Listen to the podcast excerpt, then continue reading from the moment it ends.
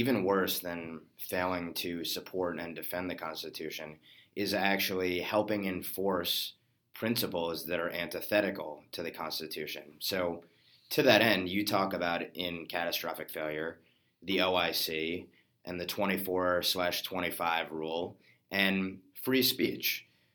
Tie those dots together for us. I'll start with the 24 25 rule because um, I think that lawyers would understand what a rule like this is. And I think professionals would understand what this is, which is, and, and it's extremely important. There is something there is something called the Organization of Islamic Cooperation, which started off as the Organization of Islamic Conference, and it represents the Arab world at the head of state level. 57 states. 56, 56 states in the Palestinian Authority. I have some Jewish friends who get really mad. I'm with you on that one. When I, when I, they represent it at the executive level, and they passed something called the Cairo Declaration on Human Rights in Islam in 1990 that they served as a legal instrument to the United Nations in 1993, I believe. And in it, they say that when the Islamic world says human rights, they mean, and they mean nothing but Sharia law. So, Article 24 of the Cairo Declaration says when you talk about human rights, we mean Sharia law. And Article 25 says when we talk about human rights, we mean nothing but Sharia law. So, I call it the Article 24 25 rule which is to say this that when you're analyzing the Muslim Brotherhood, an OIC member state, or Al Qaeda, what they say means only what Islamic law has it mean and nothing else. So there's a double meaning to everything basically that comes out. If you say we're against terrorism and we're CAIR, let's say, does CAIR not actually mean that they're against terrorism or it means they're against terrorism in the Islamic Sharia sense? Well, I think it's a very good distinction you're making because at the end of the day, if I were a lawyer, I could defend CAIR on everything they say and basically point out to the point that you think they're lying is because you have not done your due diligence and you're in violation of the professional codes.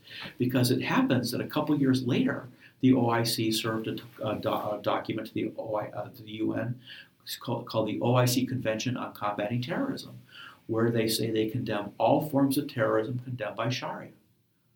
And they say it twice at the very beginning of the document, so there's no question about it. Well, I think we have to understand that in no instance will Islam ever declare jihad terrorism. So you will find when you read a lot of uh, Islamic sources on terrorism, in there enough so that they're I don't want to make it out like they're hiding this because they pub they publish these documents in English. That that we don't pick it up is not because they're concealing it. It's that they know we're too lazy to read it read it like we would read a, a professional document. Well, to put a fine point on what terror means under Sharia, not what, lying. What, what, does, what does that mean? Because I don't know that our audience knows what the classical definition of terror is under Sharia law. Well, I would say that the definition of terrorism under Sharia law is to kill a Muslim without right. This is exactly what Major Hassan was claiming.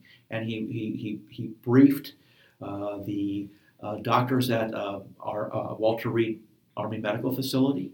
He briefed at the Pentagon. He did this over 20 times, explaining why he would have to become a declared jihadi if he was deployed to the uh, to the Islamic part of the world, what the military calls the AOR. And why did he do that? Because there are there are clear statements in the Quran that he quoted in his briefing to our military that said that if he gets to in a situation where he has to kill a Muslim without right, that that cannot be reconciled. And so, if you were to kill a Muslim and he is not guilty of murder, if he's not guilty of adultery, and he's not guilty of apostasy, then you have killed a Muslim without right. And so, that is what constitutes terrorism or bringing tumult and oppression to the land. Now, you brought up something a couple minutes ago that will fold into here about there's a double meaning to things. But they're not hiding the double meaning. They're depending on the fact that we'll just never read their book. It's hiding in clear sight. Because it's hiding in clear sight, but it's also this that that would be the definition of those terms from a Muslim context. They're true to their own selves about this. I don't really fault them in the fact that they failed to communicate this. They just bank on the fact that our senior leaders are too. Um, let me think of how to say this. They're too unwilling to do what their duty requires them to do.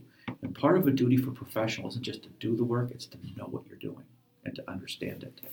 And, uh, and in that instance, they can clearly make statements like Major Hassan did to those military officers that he was there to declare that he's going to kill them. And know that they would not know what he was talking about, knowing that Brotherhood affiliates all over would know exactly what he was saying.